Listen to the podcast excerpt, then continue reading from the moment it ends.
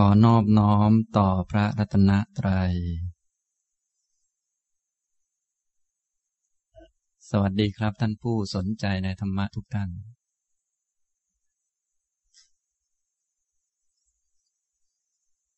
วันนี้ก็มีโอกาสมาบรรยาย เป็นครั้งแรกนะ แต่เขามีอีกเดือนหน้า ครั้งที่สอง เดือนถัดไปก็ครั้งที่สาม เดือนถัดไปก็ครั้งที่สี่ไปเรื่อย จนกว่าจะตายกันไปข้าง หรือว่าเขาไม่ให้บรรยายแล้วนะครับ หัวข้อที่มาบรรยายก็เขาก็ไม่ได้บอกว่าอะไรหรอกเขาก็ไม่ได้บีบคอผมให้ทำอะไร คือให้ผมมาพูดอะไรก็ได้นะทีนี้พูดอะไรก็ได้ก็เป็นการบรรยายธรรมะ ถ้าไปพูดเรื่องอื่นก็ มันก็ไม่ถูก ก็ต้องพูดเรื่องธรรมะนะครับ ก็เลยชื่อหัวข้อที่จะบรรยายใน ที่นี้ว่าพรหมจรรย์นะคำว่าพรหมจรรย์นี้เป็นคำสำคัญเหมือนกันนะแต่ที่จริงจะใช้คำไหนก็ได้หรอกคำสอนของพระพุทธเจ้า โดยส่วนใหญ่เราใช้คำว่า พระพุทธศาสนา หรือว่าพุทธธรรม หรือว่าธรรมวินัย หรือว่าข้อประพฤติปฏิบัติ พระไตรปิฎกอะไรก็ว่าไปนะครับคำเหล่านั้นก็เป็นคำทั่วๆไป แต่ว่าคำคำหนึ่งที่ไม่ค่อยได้ใช้กัน แล้วก็ใช้ไปแล้วก็ผิดพลาดไปไกล ก็คือคำว่า พรหมจรรย์ หรือภาษาบาลีคือ พรหมจริยะคำนี้เป็นคำที่พระพุทธเจ้าใช้เองด้วยซ้ำไป แต่หลังๆมามันก็กลาย กลายไปตามความนิยมบ้าง กลายไปตามความรู้สึกนึกคิดความยึดถือของแต่ละคนบ้าง ก็ไปทำพรหมจรรย์ที่พระพุทธเจ้าประกาศเอาไว้ดีแล้วให้กลายเป็นอย่างอื่น หรือเป็นของเฉพาะคนกลุ่มใดกลุ่มหนึ่งไปบ้าง หรือว่าเป็นของผู้ที่มีความสามารถพิเศษ ของผู้มีบุญญาบารมีเยอะบ้าง อะไรว่างก็ว่าไปนะครับ แต่ที่จริงคำว่าพรหมจรรย์นี้เป็นคำที่พระพุทธเจ้า ตรัสเองและตรัสบ่อยที่สุดว่าไปแล้วนะก็ถ้าเราไปอ่านในพระไตรปิฎกก็จะมีคำนี้เสมอทีเดียว คือจะบอกว่า พระองค์นั้นแสดงธรรมะอันงามในเบื้องต้น งามในท่ามกลาง งามในที่สุด แล้วก็ประกาศพรหมจรรย์เอาไว้โดยบริสุทธิ์ บริบูรณ์โดยครบถ้วน สมบูรณ์เต็มที่นะทุกคนสามารถได้ประโยชน์หมด ตั้งแต่คนเริ่มต้นที่ไม่รู้อิโนอิเน แล้วก็ต่อมาก็รู้อิโนอิเนขึ้น เข้าชั้นอนุบาลก็ได้รับประโยชน์อีก ชั้นปฐมก็ได้รับประโยชน์อีก แล้วก็มีสติปัญญาเพิ่มขึ้นจนกระทั่ง เห็นโทษเห็นภัยของวัฏฏะสงสาร มาปฏิบัติธรรมขั้นสูงก็ได้รับประโยชน์อีก ได้รับประโยชน์ทั้งหมดเลย ตั้งแต่คนเริ่มต้นที่ยังไม่ค่อยรู้เรื่องอะไร ถ้ามาปฏิบัติตามแนวพรหมจรรย์ของพระพุทธเจ้า เอาเท่าที่ตัวเองพอทำได้ ก็ได้รับประโยชน์ ได้รับประโยชน์อยู่อย่างเด็ก ๆ นี่ก็ได้รับประโยชน์อย่างเด็ก ๆ ผู้ใหญ่หน่อยมีครอบครัว ก็ได้รับประโยชน์อย่างผู้ใหญ่ครอบครัว หรือว่าเป็นคนทำงานก็ได้รับประโยชน์อย่างคนทำงาน ไปเรื่อยๆ จนกระทั่ง แม้เป็นนักบวชเป็นผู้ที่ต้องการหลุดพ้น ต้องการที่จะประพฤติพรหมจรรย์ให้เต็มที่บริสุทธิ์บริบูรณ์ประดุดสังขัด อันนั้นก็สามารถได้ประโยชน์อย่างเต็มที่ก็ได้ทำนองนี้นะครับ ฉะนั้นพรหมจรรย์ของพระพุทธเจ้าจึงเป็นสิ่งที่พระองค์ประกาศเอาไว้ โดยบริสุทธิ์บริบูรณ์โดยครบถ้วนนะผมก็เลยใช้คำนี้เพราะว่า ไม่ค่อยมีใครใช้ดีเหมือนกัน แล้วก็ใช้ไปก็ผิดผิดกันไปก็ว่ากันไป ไม่เป็นไรนะ ก็ต้องให้อภัยกันไปนะเอาเท่าที่พอได้ เสริมจุดนั้นนิดจุดนี้หน่อยก็ว่ากันไป แต่คำนี้เป็นคำกลางๆ เป็นคำเรียกศาสนาของพระพุทธเจ้า คือถ้าถามว่าพระพุทธเจ้าประกาศอะไร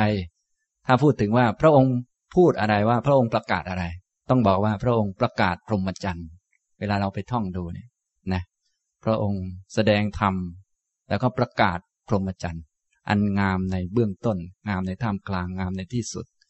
บริสุทธิ์บริบูรณ์โดยครบถ้วนนะบางทีอาจจะบอกว่าพระพุทธเจ้าไปประกาศเรื่องนู้นประกาศเรื่องนี้ ประกาศธรรมะอย่างนู้นอย่างนี้ อันนี้เราก็ไปพูดแทน แต่ว่าถ้าถามว่าพระพุทธเจ้าประกาศอะไร โดยคำพูดของพระองค์เองว่า พระองค์นี้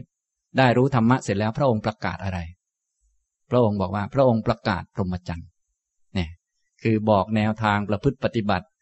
ชนิดที่มันถูกต้องเหมาะสมแล้วก็ดีที่สุดเหมาะที่สุดสำหรับทุกๆคน ที่มีโอกาสได้รับรู้แล้วก็มีโอกาสได้ศึกษาก็จะนำไปประพฤติปฏิบัติตามกำลังของตนได้ อันนี้ก็เลยเรียกว่า พรหมจรรย์นะครับ พรหมะก็แปลว่าประเสริฐที่สุดดีที่สุด เพราะว่าไม่มีคำไหนที่จะดีกว่าคำนี้แล้ว ถ้าพูดถึงนะก็ดีที่สุดแล้วแบบแบบภาษาคนนะ ถ้าเหนือกว่านี้ก็ไม่ใช้คำนี้แล้ว ก็จะเป็นแบบเหนือโลกไป ในโลกแล้วคำนี้มันดีที่สุด ฉะนั้นบางคนเขาก็จะไปติดอยู่ กับคำว่าพรหมนี้เพราะว่ามันที่สุดแล้ว เลิศที่สุดแล้ว ในแบบโลกโลก ทีนี้พระพุทธเจ้าทรงแสดงธรรมะนี้ ก็ทรงเสด็จชาวโลก ฉะนั้นการดำเนินชีวิตที่ดีที่สุดสำหรับชาวโลกเนี่ย ชาวโลกเป็นมนุษย์เกิดมาควรจะได้อะไร ดีที่สุดสำหรับตนเอง ดีที่สุดสำหรับที่เกิดมาในชาติหนึ่งชาติหนึ่ง พระองค์ก็บอกเอาไว้ประกาศเอาไว้นี่คือประกาศเอาไว้สำหรับชาวโลกโลก พูดให้ชาวโลกโลกเข้าใจกัน จึงใช้คำว่าพรหมแปลว่า ประเสริฐที่สุดดีที่สุดเลิศที่สุด เหนือที่สุดในบรรดาโลกโลก ทำตรงนี้นะไม่ใช้คำว่าดีหรืออะไรต่างๆ ธรรมดาทั่วไป เพราะท่านเหนือพรหมอันนี้ขึ้นไปแล้วก็เป็นพระนิพพานแล้ว เป็นสิ่งที่เหนือโลกไปแล้ว แต่ว่าเราใช้ชีวิตนี้เป็นเรื่องของการอยู่ในโลกนะถ้าเหนือโลกแล้วมันไม่อยู่แล้วนะใช้ชีวิตนี้เป็นเรื่องโลกโลก ส่วนจริยะก็แปลว่าการดำเนินชีวิตหรือว่า วิถีชีวิต ภาษาทุกวันนี้ ใช้คำว่า ศิลปะ จริยะนี่กับคำว่าศิลปะเนี่ยเท่ากันกับคำทุกวันนี้นะแต่ทุกวันนี้มันศิลปะก็กลายเป็นศิลปะไปแล้ว อะไรก็ไม่รู้นะคำว่าจริยะเนี่ย ที่แปลว่าความประพฤติเนี่ย ไม่ใช่สักแต่ว่าประพฤติประพฤติไป แต่มันหมายถึงการทำโดยละมุนละม่อม หรือว่าทำอย่างดีทำอย่างมีสติสัมปชัญญะค่อยๆ ปรับไปเปลี่ยนไปเรื่อยๆ จนเข้าล็อกลงล็อกกันพอดี คล้ายๆ งานศิลปะชนิดหนึ่ง เขาจึงเรียกว่าจริยะนะแต่หลังๆวันนี้เราก็เอามาใช้เหมือนกัน ทั้งจริยธรรมก็ดีอะไรก็ดี แต่ความหมายมันก็ไม่ค่อยเข้าเท่าไหร่ คือไม่เหมือนกับที่พระพุทธเจ้าประกาศเอาไว้นะครับ ที่ผมจะมาบรรยายก็จะบรรยายตามแนวที่พระพุทธเจ้าประกาศเอาไว้ เราฟังเข้าใจเท่าไหนแล้วก็ปฏิบัติได้เท่าไหนก็เอาเท่านั้น ไม่ต้องเหมือนคนอื่นก็ได้ ไม่ต้องเต็มที่อย่างคนอื่นเขาก็ได้ เอานิดๆหน่อยๆก็ได้นิดๆหน่อยเอาเต็มที่ก็ได้ที่นะเหมือนกับพูดบอกว่า ถ้าเต็มที่แล้วตามหลักการประพฤติปฏิบัติอย่างสมบูรณ์ก็ว่าอริยมรรคมีองค์แปดอย่างนี้ ในอริยมรรคมีองค์แปดมีอะไรบ้าง หนังสือทุกเล่มก็มีเขียนบอกอยู่แล้ว ถ้าท่านอยากเป็นอรหันต์อยากทำให้เต็มที่ไปเลย ก็ทำให้ครบสมบูรณ์ในนั้น สัมมาทิฏฐิมีอะไรบ้าง รู้ทุกรู้ทุกขะสมุทัยรู้ทุกขะนิโรธะ รู้ทุกขะนิโรธาคามินีปฏิปทามีองค์ที่หนึ่งจนไล่ไปเรื่อยๆ ถึงองค์สุดท้ายคือสัมมาสมาธิฌานที่หนึ่งฌานที่สองฌานที่สามฌานที่สี่นี่หนังสือทุกเล่มก็เขียนไว้อย่างนี้เขียนไว้หมดแล้ว ทีนี้ว่า พระพุทธเจ้าประกาศอันนี้เอาไว้เรียบร้อยแล้ว ถ้าเราทำตรงนี้เต็มที่สมบูรณ์เลยทำได้ทั้งหมดเลยสัมมาทิฏฐิก็เต็มที่อย่างนี้ รู้หมด แล้วก็สัมมาสมาธิก็เต็มที่อย่างนี้ทั้งหมด องค์อื่นก็เต็มที่ทั้งหมด ก็เรียกว่าจบพรหมจรรย์แล้ว เป็นพระอรหันต์แล้วนั่นเองนะทีนี้ถ้ายังไม่เป็นล่ะจะทํำยังไง ยังไม่เป็นก็เอานิดนิดหน่อยหน่อยนะสัมมาทิฏฐิก็ให้มันได้มาสักหน่อยนึงสัมมาสังกัปปะก็เหมือนกัน องค์อื่นก็ทำนองเดียวกัน ขอให้อยู่ในกรอบนี้ก็ใช้ได้ ไม่ใช่จะเกณฑ์บีบคอกันให้ทำได้ให้ทุกอัน ถ้าทำได้ทุกคนมันก็ดีนะแต่ว่ามันไม่เป็นอย่างนั้น ทุกคนมีลำดับแล้วก็ มีความสามารถไม่เหมือนกัน มีบุญญาบารมีไม่เหมือนกัน ฉะนั้นก็ทำเท่าไหนได้ก็เอาเท่านั้นนะครับ ฉะนั้นพรหมจรรย์ของพระพุทธเจ้า พระองค์ทรงประกาศเอาไว้ บริสุทธิ์บริบูรณ์โดยครบถ้วนเต็มที่หมดเลย ได้ตั้งแต่ชั้นต้นๆ จนกระทั่งถึงขั้นสูงสุดนะฉะนั้นเราทั้งหลายเวลาศึกษาแล้วก็จะได้เลือกประพฤติปฏิบัติ หรือว่าทำให้เหมาะสมกับความสามารถของตนเอง แล้วก็ทำให้ยิ่งขึ้นไปจนเต็มที่ อย่างที่พระองค์บอกเอาไว้นะทำนองนี้นะครับ อันนี้ความหมายของพรหมจรรย์นะครับ แต่วันนี้เป็นครั้งแรกก็จะพูดเรื่องทั่วๆไปก่อน เดี๋ยวโยงไปโยงมาก็จะเป็นพรหมจรรย์เองนะต้องฟังหลาย ๆ เที่ยวหน่อยฉะนั้นฟังผมพูดก็จะไม่ค่อยได้เรื่องได้ราวเท่าไหร่ พูดประเด็นโน้นบ้างประเด็นนี้บ้างกระโดดไปกระโดดมา เหมือนหลาย ๆ ท่านฟังมาแล้วคงจะรู้ จับประเด็นผมถูกแล้วนะก็หมายถึงว่า ฟังไปเรื่อยแหละงงไปเรื่อยนะไม่เป็นชิ้นเป็นอันทักทีหนึ่งนะครับ อันนี้วันนี้มาพูดครั้งแรกก็จะพูดเรื่องทั่วๆไปเรื่องธรรมะเรื่องอะไรทั่วๆไป เพราะว่าแท้ที่จริงแล้ว พรหมจรรย์ที่พระพุทธเจ้า ประกาศเอาไว้ก็เป็นเครื่องฝึกฝนเพื่อที่จะทำให้เราใช้ชีวิตอย่างประเสริฐ ใช้ชีวิตอย่างไม่ทุกข์ใช้ชีวิตด้วยปัญญาด้วยความรู้ เริ่มตั้งแต่รู้น้อยๆจนกระทั่งรู้อย่างถึงที่สุดนะวันนี้มาพูดครั้งแรกแรกก็จะพูด นู่นเป็นธรรมะชั้นสูงไปก่อน ฉะนั้นท่านทั้งหลายฟังแล้วก็จะแงนหน้ามองอยู่บนฟ้าก็ไม่เป็นไร และจะงงบ้างก็ไม่เป็นไรนะครับคล้ายๆกับว่าธรรมะนี้บริสุทธิ์บริบูรณ์โดยครบถ้วนก็ต้องประกาศบอกให้มันครบถ้วนเหมือนกับคนมีอาจารย์ดี พระพุทธเจ้าเป็นอาจารย์ เป็นครูสอน เราเรียนมาแล้วก็ประกาศไว้หมด พอประกาศไว้เรียบร้อยเขาจะมาถามบอกว่า อ้าวอาจารย์บรรลุแล้วเหรอทำไมพูดได้ โอ้ไม่ต้องบรรลุก็พูดได้ อาจารย์เราดีเนี่ยท่องมาพูดเลยทำตรงนี้นะ ท่องไม่ได้ก็เอาหนังสือมาอ่านให้ฟังก็ยังได้ สบายดีออก ไม่มีปัญหาอะไร แล้วทีนี้ถ้าเป็นพวกเราทั่วไปก็จะเป็นแบบเรียนภาษาไทย เรียนภาษาไทยก็เปิดภาษาไทยอ่านบ้างอะไรบ้าง ทีนี้เพื่อกันพวกท่านจะมาเถียงผมผมก็จะไม่เอาภาษาไทยนะทีนี้ผมก็ชนะตลอด ผมก็จะมีภาษาบาลีของผมมาวางไว้แล้ว ผมก็พูดไปงั้นแหละท่านจะรู้เรื่องไม่รู้เรื่องก็อีกเรื่องหนึ่งฉะนั้นท่านก็จะเถียงผมไม่ได้สักคำเพราะว่าถ้าเถียงก็จะคล้ายๆกับว่าอ้าวอาจารย์เคยอ่านที่นี้เป็นอย่างนี้เนี่ยท่านก็ต้องอ่านภาษาไทยมา แต่ผมเอามานี่ก็จะเอามาเป็นภาษาบาลีแล้วทีนี้นะทำตรงนี้นะครับ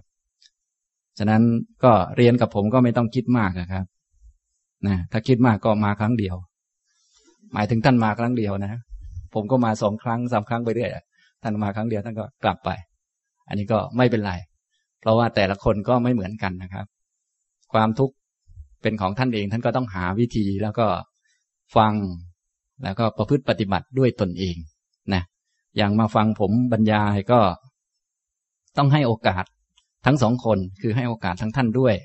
แล้วก็ให้โอกาสทั้งผมด้วย ก็หมายถึงว่า มาฟังครั้งที่หนึ่งไม่เข้าใจ ก็ฟังครั้งที่สองนะ ฟังครั้งที่สองไม่เข้าใจก็ฟังครั้งที่สามฟังครั้งที่สามไม่เข้าใจก็ฟังครั้งที่สี่ฟังครั้งที่สี่ไม่เข้าใจก็ เลิก ไม่ต้องมาแล้ว ก็ถือว่าให้โอกาสเต็มที่แล้วนะถ้าครั้งที่สี่ครั้งที่สามครั้งที่สี่ยังฟังไม่รู้เรื่องครั้งที่ห้ามาอีกก็ถือว่าโง่มากแล้วอะไรกัน อาจารย์พูดไม่เห็นรู้เรื่องแล้วยังมาฟังอยู่อีกมันก็โง่เกินมนุษย์มนาไป ควรจะหาอาจารย์อื่น ที่ฟังแล้วรู้เรื่องทำได้ อย่างนี้เป็นต้นนะครับ อันนี้ก็เรียกว่า ให้โอกาสทั้งฝ่ายตนและให้โอกาสทั้งฝ่ายคนอื่นนะครับก็มีอยู่สองฝ่ายเท่านั้นเองนะ นี้ก็เป็นชื่อเรื่องนะครับ ชื่อชื่อเรื่องพรหมจรรย์ต่อไปผมจะบรรยายไปตามลำดับ อาจจะยังไม่เข้ากับเรื่องนี้ แต่ว่าท้ายที่สุดโยงไปโยงมาก็จะเข้ากันอยู่ดีแหละนะครับอ้าวนะ ก็เรื่องแรกก็ เป็นหัวข้อชื่อว่าธาตุที่ไม่ขึ้นกับการตรัสรู้ของพระพุทธเจ้าคำว่าธาตุนี้เป็นของกลาง เป็นสิ่งที่มีอยู่เป็นอยู่อย่างนั้นของมัน เป็นธรรมชาติ เป็นกฎเกณฑ์ เป็นสิ่งที่ไม่มีการเปลี่ยนทำตรงนี้เรียกว่าธาตุคือสิ่งนะสิ่งใดสิ่งหนึ่ง ถ้าภาษาเราทุกวันนี้แปลว่าสิ่ง หรือว่าพูดภาษาให้มันลึกซึ้งหน่อย ก็เรียกว่าสภาวะอย่างนี้อันนี้คือพูดภาษาแบบคนไม่รู้เรื่อง พูดไปแงนมองบนอากาศ ถ้าพูดให้มันยาวๆหน่อยก็เรียกปรมัตคือธาตุนั่นเองธาตุสภาวะ ถ้าพูดภาษาคนธรรมดาก็คือสิ่ง ที่มันไม่มีตัวไม่มีตน ไม่ใช่ของใคร ไม่มีใครเป็นเจ้าของ เป็นของกลาง มีสิทธิ์ได้ พอๆกันทุกคน เหมือนกับถ้าเป็นทงโลกทางโลก เราก็ได้พอๆกันทุกคนเกิดแล้ว อยู่นานก็ได้แก่ทุกคน อันนี้เรียกว่าธาตุความเกิดนั้นเป็นธาตุความแก่นั้นเป็นธาตุ เพราะมันได้เท่ากันทุกคน ทุกคนอยู่นานแก่หมดนะ ไม่มีสิทธิ์ว่าออยู่นานแล้วไม่แก่ อาจจะดูข้างหน้าอาจจะดูไม่เหมือนกันบ้างนิดๆหน่อยๆแต่มันก็โปะๆไปงั้นแหละโดยความจริงคือมันแก่แล้วเหมือนกันหมดนะนานกว่านั้นก็ตาย ตายก็เลยเป็นธาตุเพราะว่าได้เท่ากัน สุข ก็คนจนก็ได้ คนรวยก็ได้เหมือนกัน ทุกคนจนก็ได้ คนรวยก็ได้เหมือนกัน อันนี้ก็เลยเรียกว่าธาตุเป็นสิ่งที่ เป็นสมบัติเราได้พอกัน ได้เจอกันได้จากกันมีแล้วก็ไม่มี อันนี้คือเป็นสิ่งที่เป็นธาตุนะธาตุสุขธาตุทุกข์สุขธาตุทุกขธาตุอย่างเงี้ยนะจนกระทั่งถึงสมบัติอีกอันหนึ่งที่เราควรจะได้ และเป็นสมบัติเฉพาะของคนด้วยนะเป็นสมบัติติดตัวคน คือนิพพานธาตุนะพระพุทธเจ้าบอกว่า สมบัติอันอื่นมันติดตัวไม่ได้ ไม่ใช่สมบัติของคน มันเป็นสมบัติของโลก ส่วนสมบัติของคนมีอยู่อันหนึ่งคือนิพพาน แต่พวกเรานี้ นิพพานเนี่ยไม่ใช่สมบัติเราแล้ว เป็นของใครก็ไม่รู้ ส่วนสมบัติเราคือ ครอบครัวเงินทองสุขทุกข์อะไรของเขาลาบยศเนี่ย ทั้งๆทที่อันนี้คือสมบัติของโลกนะถ้าเราอยู่ในโลกเนี่ยทุกคนได้หมดนะนะอย่างพวกนินทาอย่างนี้มันเป็นสมบัติของโลก นินทาธาตุมันธาตุช่วยไม่ได้ สมบัติของโลกสรรเสริญก็เหมือนกันเป็นสมบัติของโลกสรรเสริญธาตุเป็นธาตุเป็นสิ่ง เป็นสมบัติประจำโลกนะครับ แต่พวกเรานี่เวลามาอยู่ในโลกแล้ว ชอบจะเอาสมบัติของโลกมาเป็นของเรา แขนขาธาตุทั้งสี่นี่มันเป็นสมบัติของโลก ส่วนสมบัติของคนจริง ๆ เนี่ย ไม่ใช่อันนี้ สมบัติของคนจริง ๆ คือนิพพานธาตุพระพุทธเจ้าท่านจึงบอกว่า สมบัติประจำตัวของคนคือโลกุตระธรรม คือนิพพาน นี่คือสมบัติ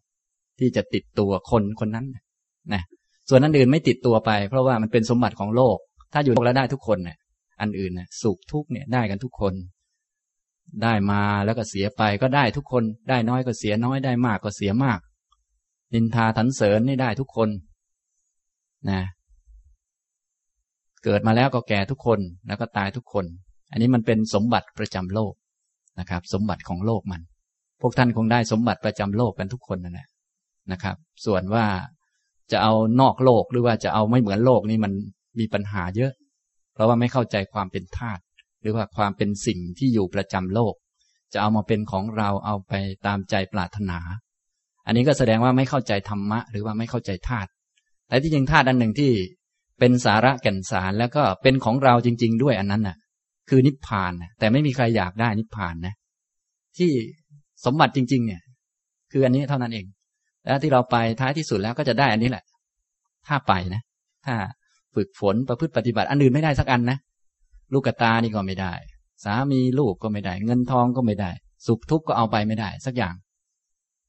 ท้ายที่สุดที่เราจะได้จริงคือ นิพพาน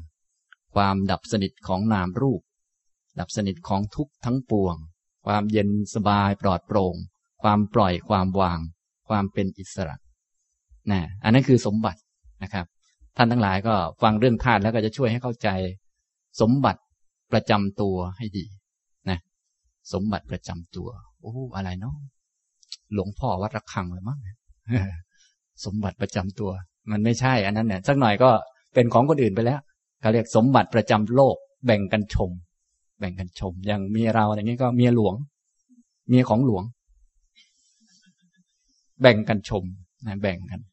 ของหลวง สามีหลวงก็ได้ ของหลวงถนนหลวงอะไรก็หลวงหมดของกลางของประจำโลก สุข สุขของหลวง ทุกของหลวงเราของประจำโลก อันนี้เรียกว่าธาตุนะครับฉะนั้นถ้าเราเข้าใจธาตุอันไหนเป็นธาตุแบบโลกธาตุอันไหนเป็นธาตุสมบัติของเราจริง ๆ เราก็จะเข้าใจนะ อันนี้ความหมายของคำว่าธาตุแปลว่าสิ่ง หรือว่าสภาวะที่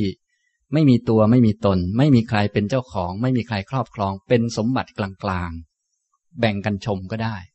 แบ่งกันชม อันนี้คือสมบัติของโลกนี้แบ่งกัน แบ่งกันชม แบ่งกันสุข แบ่งกันทุกข์แบ่งกันคิดดีคิดไม่ดี แบ่งกันเฉยเฉย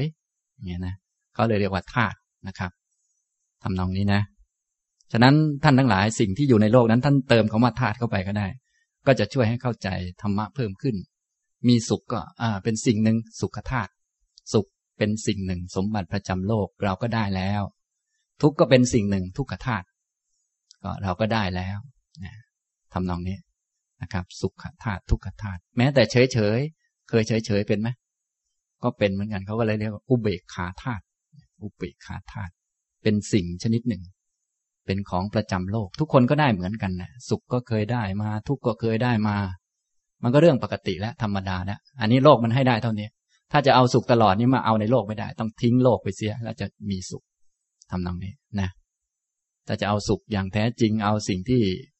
บรมหรือว่าเหนืออย่างแท้จริง มันก็ต้องทิ้งโลกไป ปล่อยวางโลกไป ความสุขก็จะมีขึ้นเป็นขึ้น ตามกำลังของความปล่อยวาง ปล่อยวางน้อยก็สุขน้อย ปล่อยวางมากก็สุขมาก ปล่อยวางทั้งหมดก็สุขทั้งหมดเต็มที่ทำนองนี้ นี่ถ้าจะเอาแบบสมบัติประจำตัวของคนนะ ถ้าจะเอาสมบัติแบบโลกมันไม่มีอย่างนั้นนะ ถ้าจะเอาแบบโลกมันก็ต้องสุขบ้าง ทุกบ้าง ได้มาบ้างเสียไปบ้าง นั้นนินทาบ้างสรรเสริญบ้างไปอย่างนี้ไปเรื่อยแหละทำนองนี้นะครับ นี้ความหมายของคำว่าธาตุนะครับธาตุอันนี้มันดำรงอยู่และคงอยู่อย่างนั้นตลอดมา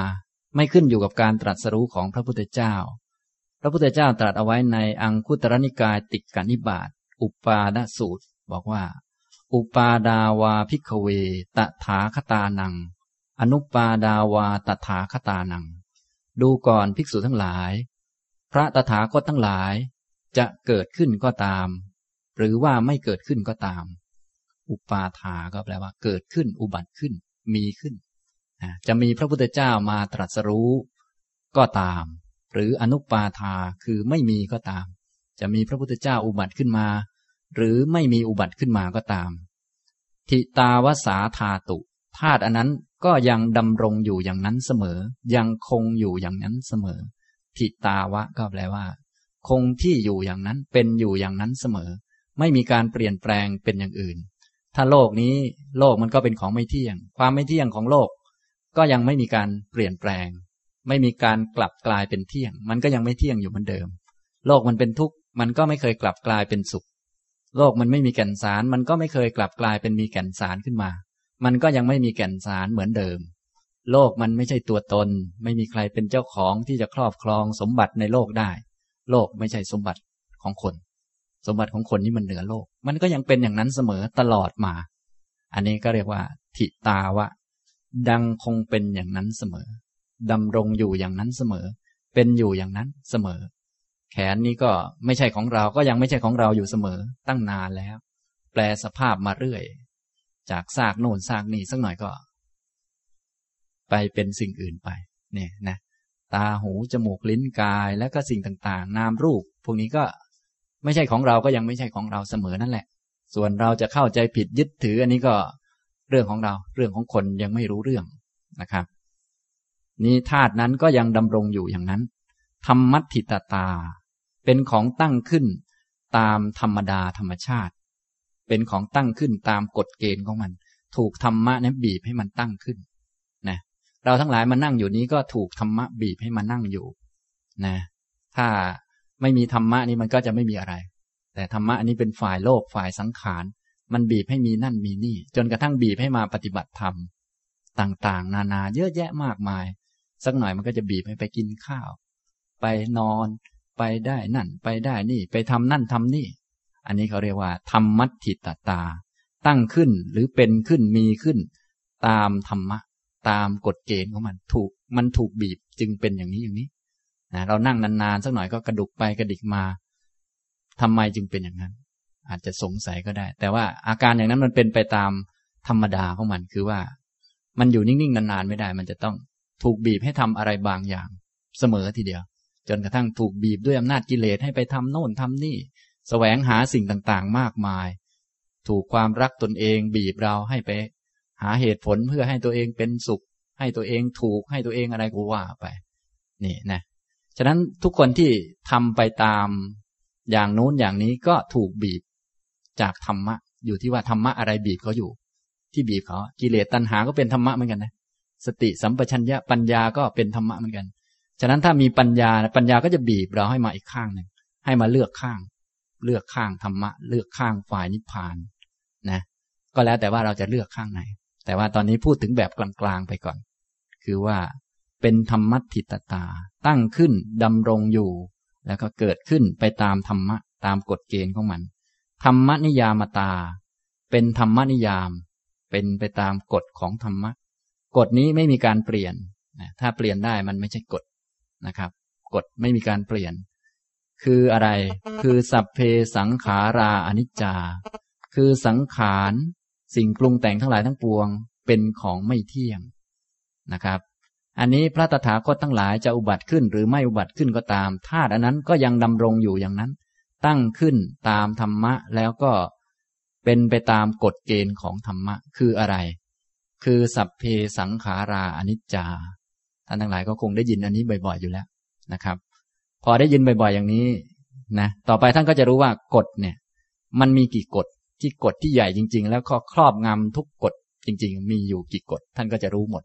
นะกฎที่มันไม่ขึ้นอยู่กับการตรัสรู้ของพระพุทธเจ้านี้จะมีสี่กฎด้วยกัน เดี๋ยวพูดพูดไปก็จะจำได้หมดนะจริง ๆ เคยฟังมาหมดแล้ว แต่ทำเป็นลืมไปแล้วฉะนั้นวันนี้มาก็คล้าย ๆ ทบทวนอะไรพวกนี้นะครับ ตังตถาคโต อภิสัมวุชติ อภิสเมติ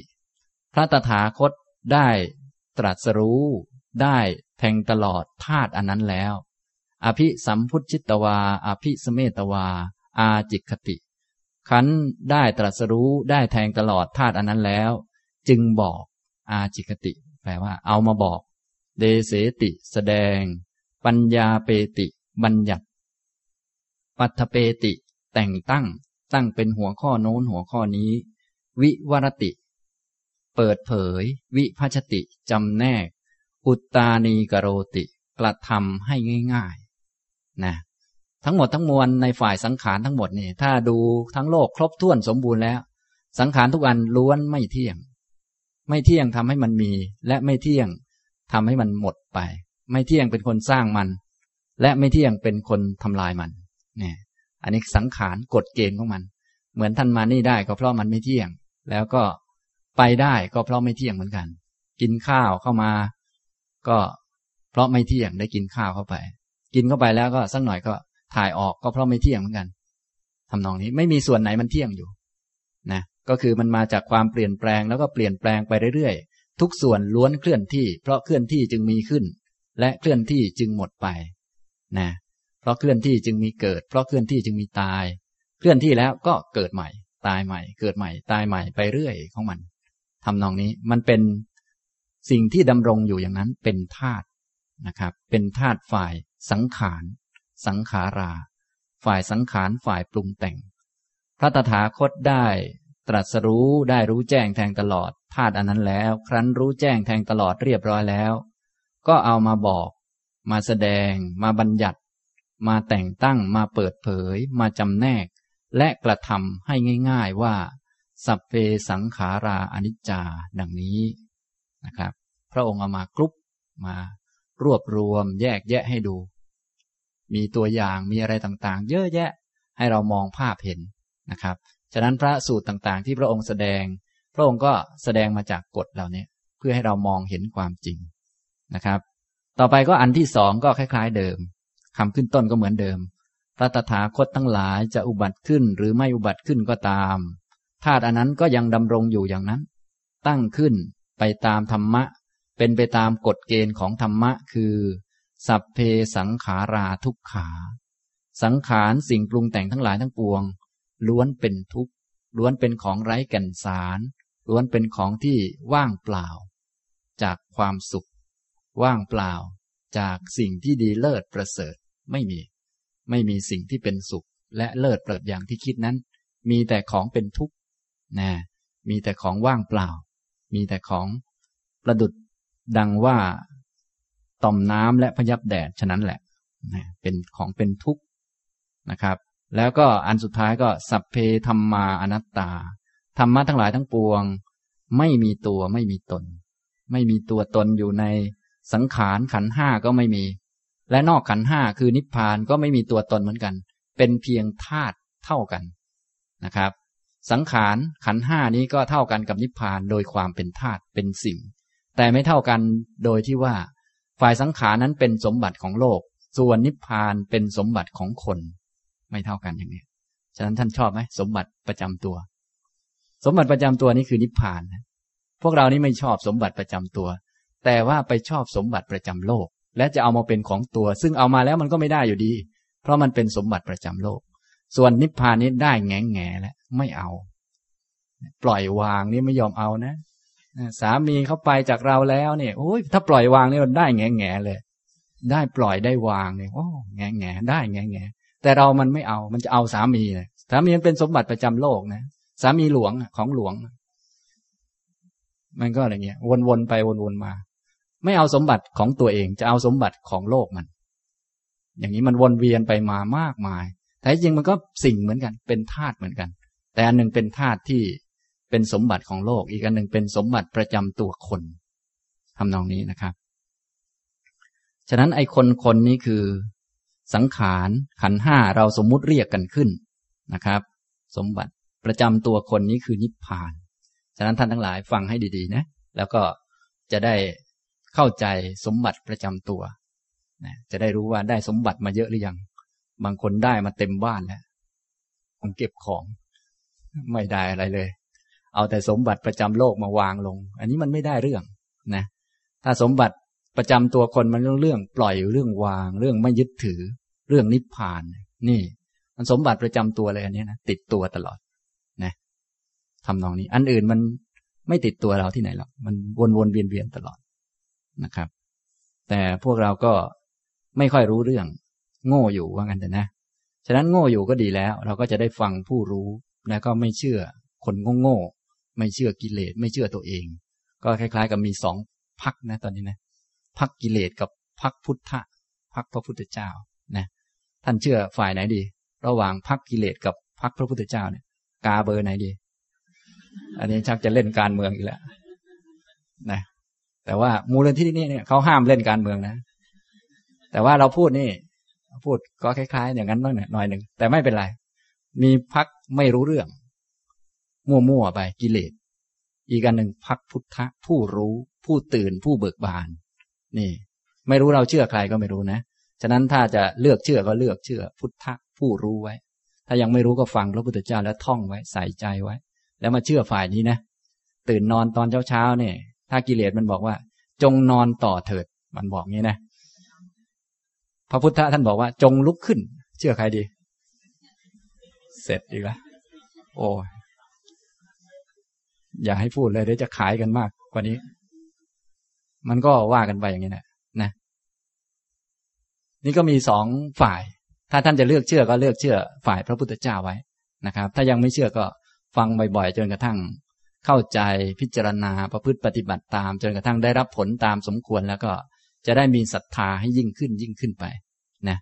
ที่เราทั้งหลายนั้นวนเวียนมานานมากแล้วก็เพราะว่าไม่ยอมเชื่อพระพุทธเจ้านั่นแหละ แล้วก็มัวแต่เชื่อกิเลสอยู่นั่นแหละมันบอกว่าเนี่ยเดินจงกรมไปเดินไปเดินมาขาจะลากนะเหนื่อย จงไปนั่งเสีย มันบอกเงี้ยพระพุทธเจ้าท่านบอกว่าโอ้ยเดินไปเถอะมันไม่ได้มีอะไรหรอกเดินไป ไม่มีอะไรขี้เกียจก็เดินได้มันจะมีอะไรนักหนาเนี่ยท่านว่า มันไม่มีอะไรใช้ขาเดินไม่ใช่ใช้ความขี้เกียจเดินที่ไหน มีขามันก็เดินได้ทั้งนั้นแหละ แต่เขานี่จะตายแล้วขี้เกียจก็เดินไม่ได้ จะตายแล้ว อย่างนี้โอ้ ตายนะฉะนั้นเราทั้งหลายนี่ก็เลือกดูนะ ให้เชื่อคนให้ถูกต้อง เชื่อพระพุทธเจ้าไว้ดีที่สุด ส่วนความคิดตัวเองโดยส่วนใหญ่มันก็พวกกิเลสอะฉะนั้นไม่เชื่อมันไว้ดีที่สุด ให้รู้จักมันแล้วไม่เชื่อมันไว้ดีที่สุด ส่วนธรรมะเนี่ยให้เชื่อไว้ อย่างนี้นะครับ อันนี้ธาตุสิ่งที่ไม่ขึ้นกับการตรัสรู้ของพระพุทธเจ้าธาตุอันนั้นก็ยังดำรงอยู่อย่างนั้น เป็นไปตามกฎเกณฑ์ ตั้งขึ้นไปตามกฎเกณฑ์ธรรมดา เป็นธรรมนิยาม คือสัพเพสังขาราอนิจจา สัพเพสังขาราทุกขา สัพเพธรรมาอนัตตา พระตถาคตไปตรัสรู้แทงตลอดเข้าแล้ว ก็นำมาบอกนำมาแสดง บัญญัติ แต่งตั้งเปิดเผยจำแนกแล้วก็กระทำให้ง่ายๆนะฉะนั้นในหลักการที่พระพุทธเจ้าทรงสั่งสอนตัวธรรมะเนี่ย ตัวธรรมะเนี่ย ตัวธรรมะหรือตัวธาตุนี่มันยากมันเข้าใจยาก แต่ถ้าพรหมจรรย์แล้ว มันจะง่าย เพราะพระพุทธเจ้าประกาศพรหมจรรย์นะจะง่าย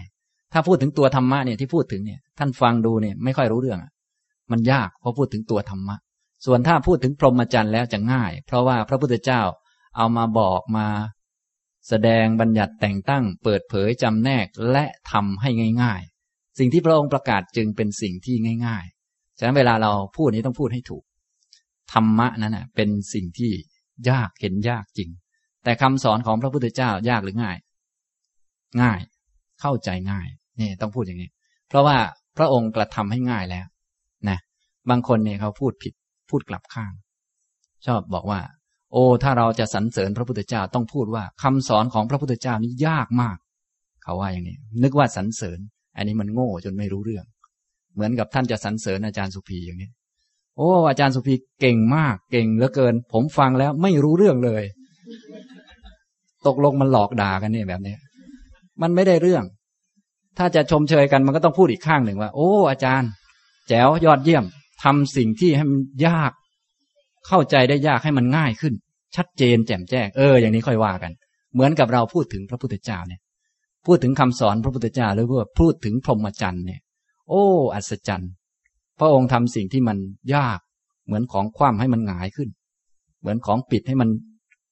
สะอาดขึ้น มองเห็นขึ้นชัดเจนแจ่มแจ้ง เหมือนกับจุดประทีปในที่มืดอย่างนั้นแหละ เหมือนกับบอกทางแก่คนตาดี โอ้ มันก็มองเห็น คนเรามีตาเนี่ยนะชี้ทางมันก็เห็นทางอยู่แล้ว มันก็ง่ายชัดเจนแจ่มแจ้งอย่างนี้นะครับ อันนี้ก็เป็นลักษณะของพรหมจรรย์ท่านก็จะได้รู้ว่า ตัวธาตุตัวธรรมะเนี่ย มันเป็นธรรมดาอย่างนั้น มันเป็นของยากที่คนทั่วไปจะเห็น ทีนี้พระพุทธเจ้าไปเห็นแล้ว ก็เอามาบอกมาแสดงมาบัญญัติแต่งตั้งเปิดเผยจำแนก และทำให้ง่าย ฉะนั้นตัวพรหมจรรย์ที่พระองค์ประกาศจึงง่าย บริสุทธิ์บริบูรณ์โดยครบถ้วน งามในเบื้องต้น งามในท่ามกลาง และงามในที่สุด นี่ฉะนั้นเวลาท่านพูดนี้ต้องพูดให้ดีๆนะโอ้ อ่านพระสูตรแล้ว เป็นไงง่ายไหมง่ายมาก ถ้าอ่านแล้วยากอยู่ก็โทษตัวเองสักหน่อยหนึ่งโง่ไว้เราไม่เห็นรู้เรื่อง แต่คำสอนนี้ต้องง่ายไว้ก่อน เพราะเพราะว่าพระองค์ทำให้ง่ายแล้ว เชื่อหรือเปล่า เพราะว่าไม่มีอะไรที่ง่ายเกินไปกว่านี้แล้ว ถ้าง่ายกว่านี้พระองค์คงจะทำให้ง่ายกว่านี้แล้วนะฉะนั้นท่านต้องพูดให้ถูกนะ อันนี้คือหลักการนะ บางคนเขาไปอ่านพระสูตรโอ้สูตรนี้ยากเหลือเกินไม่เห็นรู้เรื่องเลยอ่าเขาว่าอย่างเนี้ย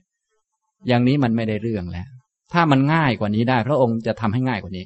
แต่ไม่มีทางที่ง่ายกว่านี้แล้ว พระองค์ก็ทำง่ายที่สุดแล้ว เท่านี้แหละ ง่ายกว่านี้ไม่มีแล้ว ฉะนั้นเราต้องบอกว่า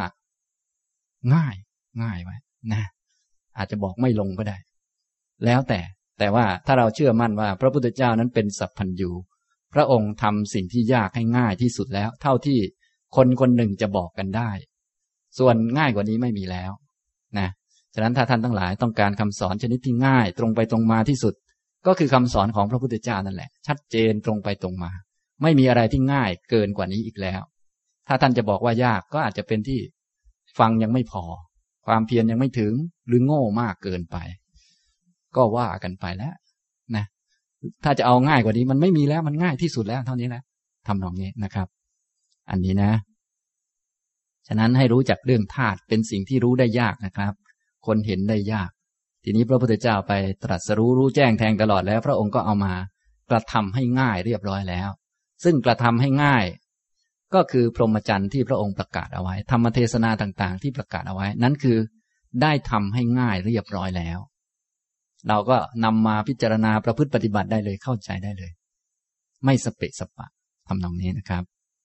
อันนี้ก็ธาตุที่ไม่ขึ้นกับการตรัสรู้ของพระพุทธเจ้า มีอีกชุดหนึ่ง มีหลายชุดนะครับ เดี๋ยวรวมๆกันแล้วก็จะได้สี่ชุดด้วยกันนะเมื่อกี้ได้สามแล้วสัพเพสังขาราอนิจจา สัพเพสังขาราทุกขา สัพเพธรรมาอนัตตา ส่วนอีกสูตรหนึ่ง สังยุตตนิกายนิทานวัคปัจจยสูตร ก็ขึ้นต้นเหมือนกัน อุปาดาวาตถาคตานัง อนุปาดาวาตถาคตานัง พระตถาคตทั้งหลายจะอุบัติขึ้นก็ตาม หรือว่าไม่อุบัติขึ้นก็ตาม พระพุทธเจ้าทั้งหลายนี่นะ จะเกิดขึ้น จะมีขึ้นหรือไม่มีขึ้นก็ตาม ทิตาวสาธาตุธาตุอันนั้นก็ยังดำรงอยู่อย่างนั้น คงอยู่อย่างนั้น เป็นอยู่อย่างนั้นเสมอธรรมัตถิตตา เป็นสิ่งที่ตั้งขึ้นดำรงขึ้นตามธรรมะ ตามธรรมดา ถูกเหตุถูกปัจจัย บีบให้เป็นอย่างนั้นจึงเป็นอย่างอื่นไปไม่ได้ ธรรมนิยามตา เป็นไปตามกฎเกณฑ์ของธรรมะ คืออิทัปปัจจยตา คือ เพราะมีสิ่งนี้สิ่งนี้เป็นปัจจัย สิ่งนี้สิ่งนี้จึงเกิดขึ้น เพราะมีสิ่งนี้ สิ่งนี้จึงมีขึ้น นี้ก็อีกอันหนึ่ง อันนี้อีกกฎหนึ่งนะ ฉะนั้นเมื่อกี้นี้มีสามแล้ว รวมกับอันนี้อีกก็กลายเป็นสี่ อันนี้คือกฎที่ไม่ขึ้นอยู่กับการตรัสรู้ของพระตถาคต พระตถาคตจะเกิดหรือไม่เกิดก็ตาม ก็ยังดำรงอยู่อย่างนี้เสมอและครอบกฎทุกกฎไว้ พระพุทธเจ้าไปตรัสรู้เข้าแล้ว กฎนี้เป็นกฎใหญ่ ส่วนกฎรายละเอียดต่างๆ กฎของกรรม กฎของพืชพันธุ์ หรือกฎของจิต จิตตนิยามอะไรต่างๆ มากมายต่อมา ล้วนอยู่ภายใต้กฎพวกนี้นะถ้าเราเข้าใจกฎพวกนี้เรียบร้อยแล้ว เราก็จะเข้าใจกฎอื่นๆ และข้อจำกัดของกฎอื่นๆ เข้าใจกายเข้าใจใจแล้วก็เข้าใจข้อจำกัดของกายของใจ เข้าใจคนอื่น เข้าใจโลกและเข้าใจข้อจำกัดของโลกนะเรารู้ว่าโลกนี้ถ้าเราพยายามทำให้มันดีมันก็ดีขึ้นได้ แต่มันมีข้อจำกัด คือทำได้นิดหน่อย และทำได้อาจจะไม่แน่ก็ได้ นี่ทำนองนี้นะครับ มันมีกฎอีกเยอะแยะ ถ้าเราเข้าใจแล้วเราก็จะเข้าใจกายใจเข้าใจโลกและเข้าใจข้อจำกัดของมันทำนองนี้ เราทำดีแล้ว ก็เป็นเหตุให้ได้ผลดี แต่ว่าก็ไม่แน่เหมือนกัน เพราะว่ามันอยู่ภายใต้กฎอื่นอีกเยอะแยะมากมาย ปลูกพืชเช่นใดแล้วก็ได้ผลเช่นนั้น แต่ก็ไม่แน่เหมือนกัน เพราะว่ามันต้องมีนี้นี้นี้นี้นี้นี้จึงเกิดขึ้น ต้องดูกฎใหญ่อีกต่อหนึ่งไม่ใช่พูดว่า โอ้หวานพืชเช่นใดได้ผลเช่นนั้นหวานข้าวก็ได้ข้าว อันนี้มันพูดแบบกฎของกรรมอย่างเดียว อันนี้มันเป็นกฎย่อยกฎเล็ก เล็กน้อยไป มันไม่เต็มที่ไม่สมบูรณ์แบบนะหวานพืชเช่นใดได้ผลเช่นนั้น ก็หมายความว่าถ้ามันได้นะหวานข้าวก็ได้ข้าว ปลูกข้าวก็ได้ข้าวปลูกข้าวแล้วจะได้มะม่วงก็เป็นไปไม่ได้ นะ ปลูกมะม่วงก็ได้มะม่วง จะไปได้สับปะรดมันก็เป็นไปไม่ได้ อันนี้มันกฎของพืช แต่ว่าไม่ใช่ว่าใช้กฎของพูดพืชพร่ำเพรื่อไป หวานพืชเช่นใดได้ผลเช่นนั้น หวานข้าวได้ข้าว ก็เอาข้าวมาหวานแถวเนี้ยหวานหวานลงไป เป็นไงอ้าวก็ไหนบอกว่าหวานข้าวได้ข้าวไง ก็หวานไปเลยเด็หวานไปก็เหนื่อยฟรี เพราะว่ามันโง่ มันไม่รู้เรื่อง ไม่รู้ข้อจำกัดของสิ่งต่างๆ แท้ที่จริงมันมีข้อจำกัดและเหตุปัจจัยอีกมหาศาล จะหวานข้าวได้ข้าวก็ต่อเมื่อยังไงบ้าง หวานข้าวได้ข้าวก็ไปหาที่นาดีๆ ไถนาคลาด เอาวัชพืชออกฝนตกนะก็ไปหวาน หวานเสร็จแล้วก็ต้องดูแลให้ดีนะ อย่าให้กามันเอาไปกินหมดซะละมันก็โตขึ้น โตขึ้นก็อย่าให้ควายไปลงเนี่ยต้องดูแลมัน มีมแมลงมีอะไรก็ไล่ให้ดีๆนะต้องดูแลไปจนกระทั่ง มันถึงจุดถึงเวลา มีอันนี้อันนี้เป็นปัจจัย อันนี้จึงมีขึ้น มีปัจจัยโน้นปัจจัยนี้มหาศาลรวมเข้ามา เสร็จเรียบร้อยแล้ว หวานข้าวก็ได้ข้าวนั้นแหละ หาได้มะม่วงไม่เลย ก็ได้ข้าวนั่นแหละ แต่กว่าจะได้นี่ ปัจจัยมหาศาลเนี่ยทำนองนี้ ท่านจะเอากฎใดกฎหนึ่งมาใช้แบบดุนๆไม่ได้ อันนั้นเรียกว่าโง่ไปทำนองนี้ก็เหมือนกับ บุคคลทำดีก็ได้ดีทำชั่วก็ได้ชั่ว ก็เหมือนกันเนี่ยมันเป็นกฎย่อย ระพุทธเจ้าท่านจึงบอก เวลายกเรื่องกรรมมาพูด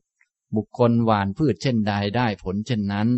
ทำกรรมดีย่อมได้ดีทำกรรมชั่วย่อมได้ชั่ว อันนี้แสดงว่ามันเป็นกฎย่อยเฉยๆอาจจะได้หรืออาจจะไม่ได้ก็ได้ ต้องดูเหตุปัจจัยหลักใหญ่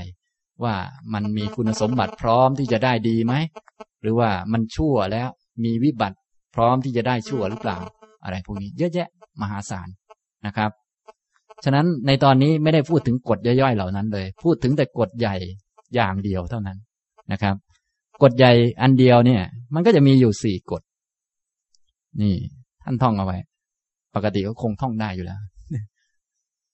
สัพเพสังขาราอนิจจาไม่แน่ไม่เที่ยงไว้ก่อนนะมีอะไรขึ้นมาก็ไม่เที่ยงไว้ก่อน ดีสุดแล้วนะเออทำเหตุปัจจัยอย่างดีหวังนู่นหวังนี่โอ้ยวางแผนมหาศาล กันตรงโน้นตรงนี้ไว้ไม่แน่ไว้ก่อน ไม่เที่ยงไว้ก่อน สบายดีกฎใหญ่มันครอบอยู่ ส่วนกฎย่อยๆเนี่ย บริหารอะไรเงี้ยหลักบริหารอะไรพวกนี้ มันกฎเด็กน้อย เป็นกฎส่วนหนึ่งเท่านั้นเองนะครับ อาจจะได้ก็ได้ไม่ได้ก็ได้ สัพเพสังขาราทุกขา สังขารทั้งหลายร้วนไร้แก่นสาร จะบอกว่ามันยิ่งใหญ่มีแก่นสารยังไงก็เรื่องของเราจะบอกว่าแหมทำอะไรใหญ่ ๆ โตๆแล้วมัน เจ๋งมันดีอะไรก็เรื่องของเรา แต่ท้ายที่สุดความจริงคือ ไม่มีแก่นสาร เราจะบอกว่ามีก็ได้ แต่ว่า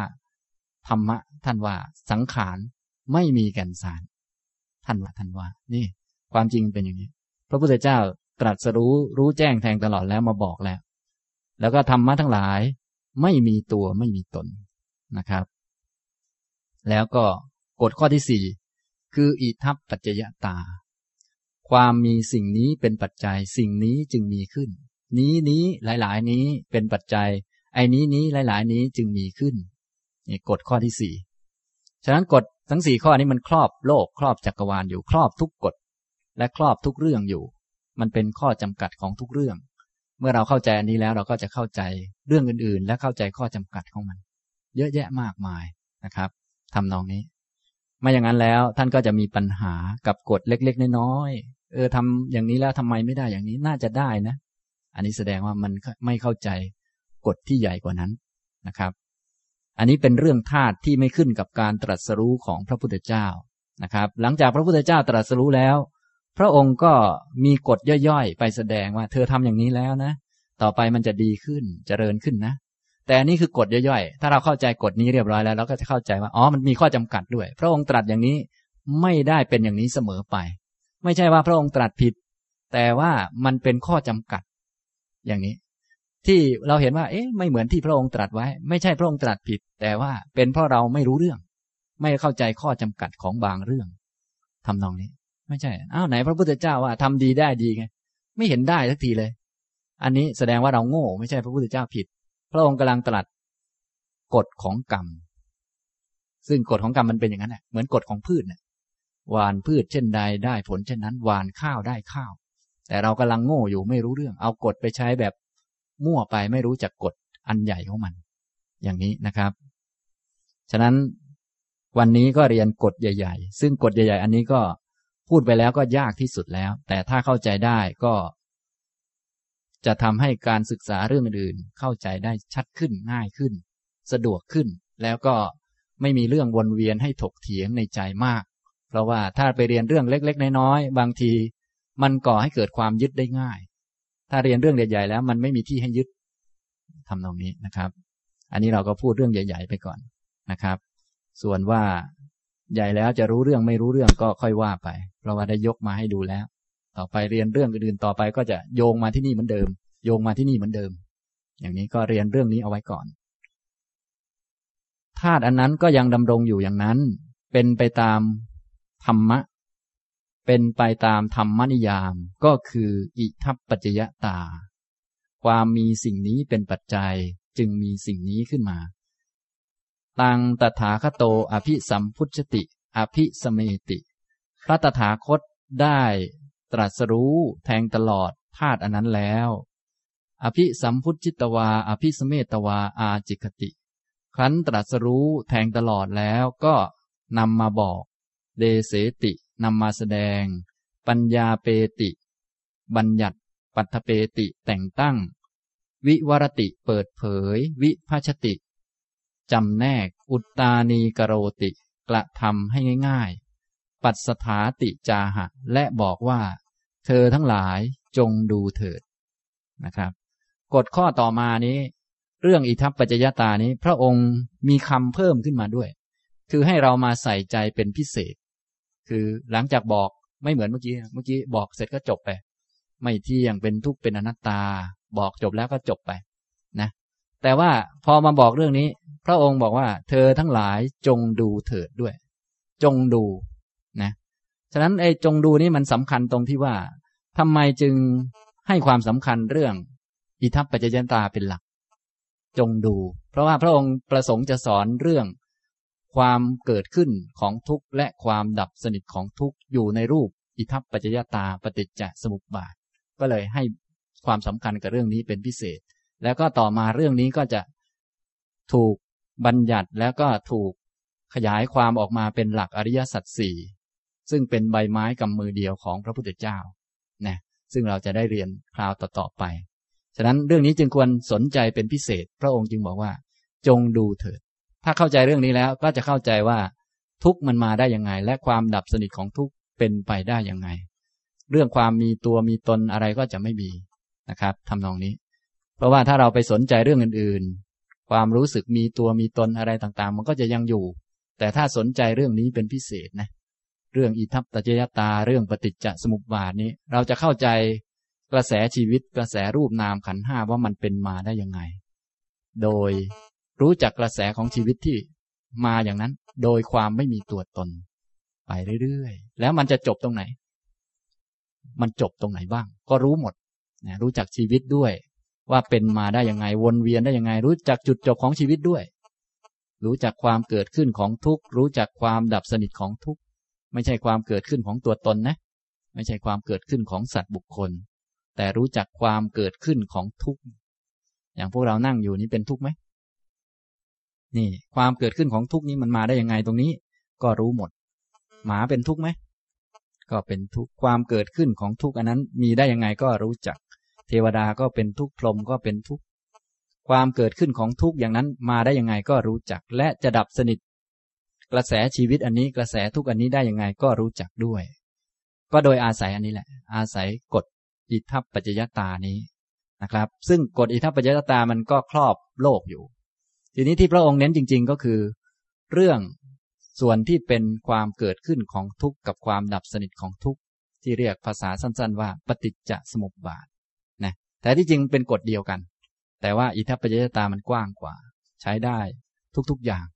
ส่วนปฏิจจสมุปบาทเอาเฉพาะเรื่องความเกิดขึ้นของทุกข์กับความดับสนิทของทุกข์ก็พอนะครับพระองค์จึงตรัสต่อมานะบอกว่าอาวิชชาปัจจยาพิกเวสังขารา ดูก่อนภิกษุทั้งหลาย เพราะอาวิชชาเป็นปัจจัยสังขารทั้งหลายจึงมีขึ้น อิติโขพิกเวยาตัตระตะถาตา ดูก่อนภิกษุทั้งหลาย ที่มันเป็นเช่นนี้ ก็เพราะว่ามันเป็นเช่นนั้นเอง ดูก่อนภิกษุทั้งหลาย ที่มันเป็นอย่างนี้ ก็เพราะว่ามันเป็นอย่างนั้นเอง ถ้าผมเป็นคนพูดท่านจะหอว่าเฮ้อาจารย์สุภีกวนหรือเปล่า แต่ว่านี่พอดีพระพุทธเจ้าพูดท่านคงพูดไม่ออก อ้าปากค้างไปเลย อิติโขพิกเวยาตัตระ ดูก่อนภิกษุทั้งหลายที่มันเป็นอย่างนี้เนะ่ยที่อวิชชาปัจจยาสังขาราเนี่ย ที่มันเป็นอย่างนี้ เพราะมันเป็นอย่างนั้นเอง คือพูดยังไงก็กวนนะผมว่า แต่นี้เราอาศัยเคารพพระพุทธเจ้า แล้วก็พูดไม่ออก อ้าปากค้างอ๋อที่มันเป็นอย่างนี้ เพราะมันเป็นอย่างนั้นเองทำไมมันเป็นอย่างนั้นเอง อวิตถตา เพราะไม่ใช่ว่าไม่เป็นอย่างนั้น อันนี้ก็ยิ่งหนักเข้าไปใหญ่ทำไมมันเป็นอย่างนี้อ๋อมันเป็นอย่างนั้นเอง แล้วทำไมมันเป็นอย่างนั้นเอง ก็ไม่ใช่ว่ามันไม่เป็นอย่างนั้น แล้วทำไมไม่ใช่ว่าไม่เป็นอย่างนั้นอนัญญาทัตตา มันไม่เป็นอย่างอื่น คือถ้าพวกเรามาพูดกันเองเนี่ยผมว่ามันต้องมีการต่อยกัน แต่ว่านี่เอาอาศัยว่าเราเชื่อมั่นศรัทธาในคำสอนพระพุทธเจ้าเราก็เลย คล้ายๆกับเออเนี่ยเป็นคำสูงสุดเป็นคำสูงส่ง แท้ที่จริงเป็นคำธรรมดาสามัญพื้นๆที่คนคนหนึ่งจะบอกกันได้ ตรงไปตรงมาที่สุดนะไม่มีการอ้อมค้อมอีกต่อไปเนี่ยฉะนั้นถ้าท่านทั้งหลาย ไม่อยากจะอ้อมค้อมกับเรื่องใด ๆ ก็จำแค่เนี้ยสามคำนี้ก็พอตถาตา อวิตถาตา อนัญญาถาตา อันนี้คือกฎมัน ซึ่งพระองค์ก็ขยายความว่า อันนี้แหละคืออิทัปปัจจยตาแหละ แล้วที่พระองค์หมายเอาจริง ๆ ก็จะหมายเอาเฉพาะชุดอวิชชาปัจจยาสังขาราวิสังขารปัจจยาวิญญาณังเป็นต้นไป จนถึงความเกิดขึ้นของกองทุกข์ล้วนๆนี้ก็ย่อมมีด้วยประการอย่างนี้ แล้วก็อีกชุดหนึ่งก็จะเป็นปฏิจจสมุปบาทฝ่าย ดับทุกข์ฝ่ายนิโรธวาระนะเพราะความดับสนิทไปของอวิชชาโดยการสำรอกให้หมดไปไม่มีส่วนเหลือ สังขารทั้งหลายจึงดับสนิทไป ไปเรื่อยๆ จนถึง ความดับสนิทของกองทุกข์ทั้งมวลนี้ก็ย่อมมีด้วยประการอย่างนี้นี่ที่พระองค์เน้นจริง ๆ ก็คือเน้นตรงนี้เพื่อให้เข้าใจคำสอนของพระพุทธเจ้าว่า แท้ที่จริงแสดงเฉพาะเรื่องทุกข์มาได้ยังไง กับความดับสนิทของทุกข์แสดงให้เข้าใจชีวิตกับความสิ้นชีวิต ไม่ต้องมีชีวิตอีกต่อไปแล้ว เข้าใจกระแสของชีวิตว่ามันเป็นมาอยังไง กระแสรูปนามขันห้านี่มันเป็นมาอยังไง และไปเกิดที่โน่นที่นี่มันเป็นไปเพราะอะไร อะไรเป็นตัวผลักดัน แล้วก็จะไม่ให้มีอันนี้อีกได้อย่างไร ถึงไหนจึงจะไม่มีนี่คล้าย ๆกับ รู้ความเกิดด้วย รู้ตายด้วย ตายจริงด้วยนะ ไม่ใช่ตายเก๋ๆอย่างพวกเรานี่มันไม่รู้ พอไม่รู้นี้ มันไม่ตายจริง พอตายแล้วมันก็ตายสมมุติตายเล่นๆไป ตายเสร็จก็เกิดใหม่ ตายเสร็จก็เกิดใหม่ ตายเสร็จก็เกิดใหม่ไปเรื่อยๆไม่รู้จะตายทำไมนักหนาก็ไม่รู้ ตายแล้วเกิดตายแล้วเกิดอย่างนั้นวนวนเวียนเวียนไป เออ แต่ก็ดีกว่าไม่ตายเนาะเพราะมันแก่แล้วนี่บางคนเนี่ยหมดสภาพแล้ว ตายตายไปบ้างก็ดีเหมือนกัน มันน่าเกลียดเนี่ยมันคนแก่มันไม่น่าอุ้มนะเออ ตายไปจะได้เกิดเป็นเด็กใหม่อีกรอบหนึ่งเออฉะนั้นแก่แล้วก็ใกล้เป็นเด็กแล้วนะนะแก่แล้วน่าเกลียดก็ใกล้น่ารักแล้วนะตายไป เกิดมาใหม่อู้น่ารักน่าอุ้ม เป็นหมาน้อยอ้ หมดสภาพ มันก็เป็นเด็กใหม่ทุกคน แต่ทีนี้ท่านต้องเป็นเด็กใหม่ดีๆหน่อยนะมันลำบากอย่างนี้แหละท่าน เออ ถ้าถามว่าทำไมมันเป็นอย่างนี้ล่ะ โอ้มันก็มีอยู่สามคำนี้ที่พระองค์ตรัสเอาไว้นะครับ อันนี้ก็เป็นอีกกฎหนึ่ง ซึ่งกฎอันนี้นะครับ พระองค์ใช้คำต่อมาด้วยว่า เธอทั้งหลายจงดู คือให้ใส่ใจเป็นพิเศษสำหรับกฎนี้ เพราะว่าธรรมเทศนาต่อไปทั้งหมดทั้งมวลพระองค์จะแสดงเฉพาะเรื่องนี้เท่านั้น เรื่องทุกข์กับความพ้นไปแห่งทุกข์ เรื่องใบไม้กับมือเดียว คืออริยสัจสี่แสดงทุกข์เหตุให้เกิดทุกข์ อันนี้เป็นฝ่ายเกิดทุกข์ แล้วก็ความดับสนิทของทุกข์หนทางข้อประพฤติบัติให้ถึงความดับสนิทของทุกข์ อันนี้เป็นฝ่ายดับทุกข์ เท่านี้แสดงเท่านี้ ทั้งพระไตรปิฎกทั้งหมดทั้งมวลก็แสดงเฉพาะเรื่องนี้ ถ้าใครได้ความรู้ด้านนี้แล้วก็เข้าใจเรื่องนี้แล้วก็จบแหละใช้ได้ ถ้าใครยังไม่รู้ยังชอบไปรู้เรื่องนู้นเรื่องนี้อยู่มันก็ แสดงว่าไม่เข้าใจคำสอนของพระพุทธเจ้า เพราะเราไม่ได้เรียนกรอบไม่ได้เรียนหลักเอาไว้ ว่าพระองค์เน้นเรื่องไหน ให้เรามาดูตรงไหน คล้ายๆ กับเน้นตรงไหนทำนองนี้นะครับ ฉะนั้นที่พระองค์เน้นเห็นไหมพอตรัสรู้เรียบร้อยแล้วพระองค์จึงบอกว่า ดูก่อนภิกษุทั้งหลาย พวกเธอจงดู จงดูอันนี้นะ จงดูให้ดีๆ จงดูอิทัปปัจจยตา ปฏิจจสมุปบาทนี้ให้ดีๆนะ ดูจากทุกนะให้เข้าใจนะ รู้จักความดับสนิทของทุกนะ ดูให้ดีๆนะเรื่องนี้ ตั้งใจเอาไว้ เดี๋ยวจะเทศเรื่องโน้นเรื่องนี้ก็เอาเรื่องนี้แหละมาพูดนะให้ดูให้ดีๆท่านทั้งหลายดูดีไหมบางคนฟังเรื่องโน้นเรื่องนี้ ฟังเรื่องเทวดา อยากเป็นเทวดาซะแล้ว โอ้ ตายไม่ได้เรื่องไม่ได้ราวพระองค์ให้มาดูว่ามันเกิดทุกข์แล้วจะดับทุกข์ได้ยังไง ก็ไปหาเป็นเทวดา หาบุญหาบาปวนวนเวียนเวียนไปเรื่อย อันนี้มันคนละเรื่องกันนะครับ